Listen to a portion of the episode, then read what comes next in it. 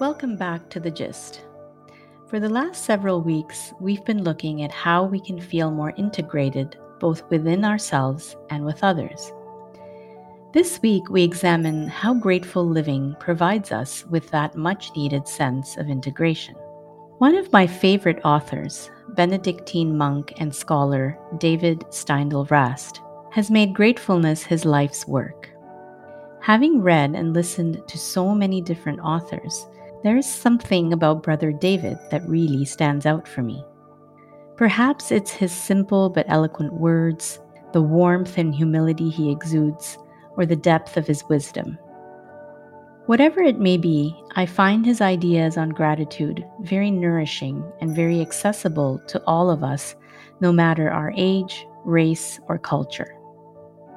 Brother David believes that gratitude goes beyond thankfulness for our worldly possessions or feeling happy when life is easy.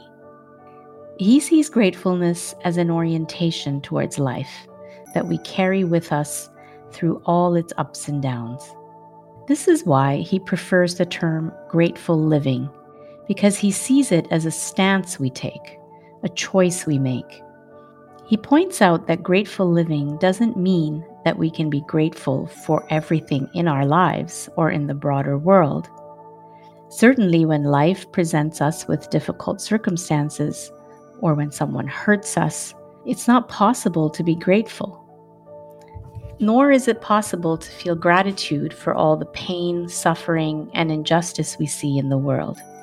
But he proposes that it is possible to feel grateful in each moment for the opportunity that moment presents.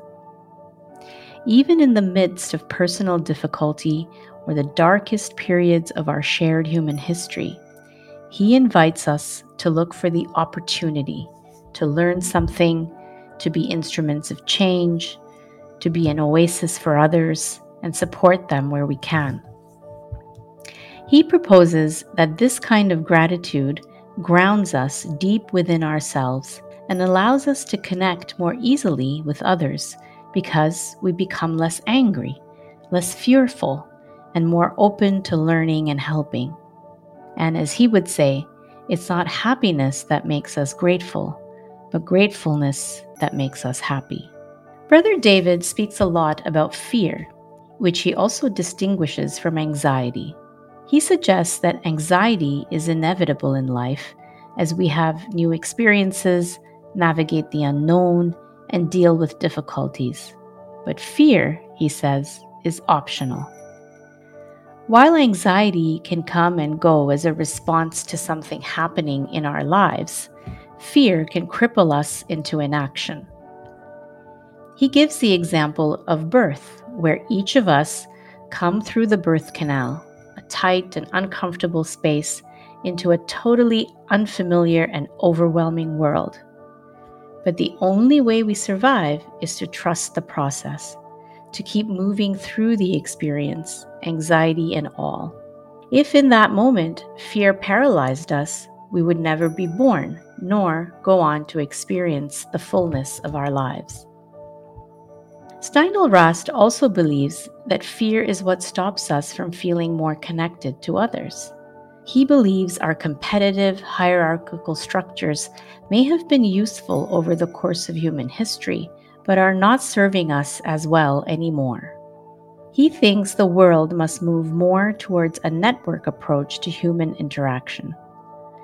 This concept is at the core of the community he has established, called the Grateful Living Network.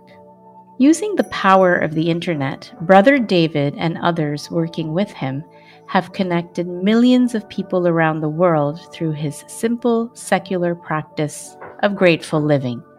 The more we can see our human commonalities and our fundamental equality, rather than our differences, the more we can relate to each other harmoniously and work towards an integrated world, one in which we cannot go on treating others as adversaries, use violence to solve problems, or keep consuming resources as if they were limitless.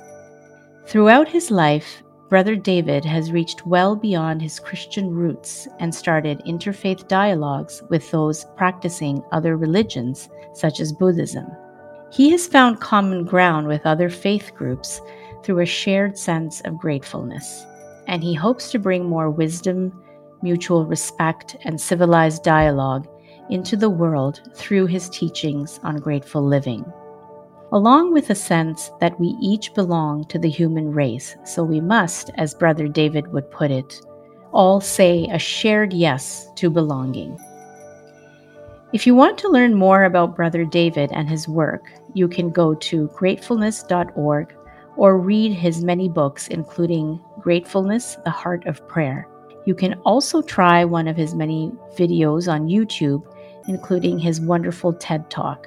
I hope you've enjoyed this blog series on our senses and how we can connect our bodies, minds, and behaviors to feel more present, and that we can extend this sense of presence to feel more integrated as individuals and in our relationships through mindfulness and grateful living.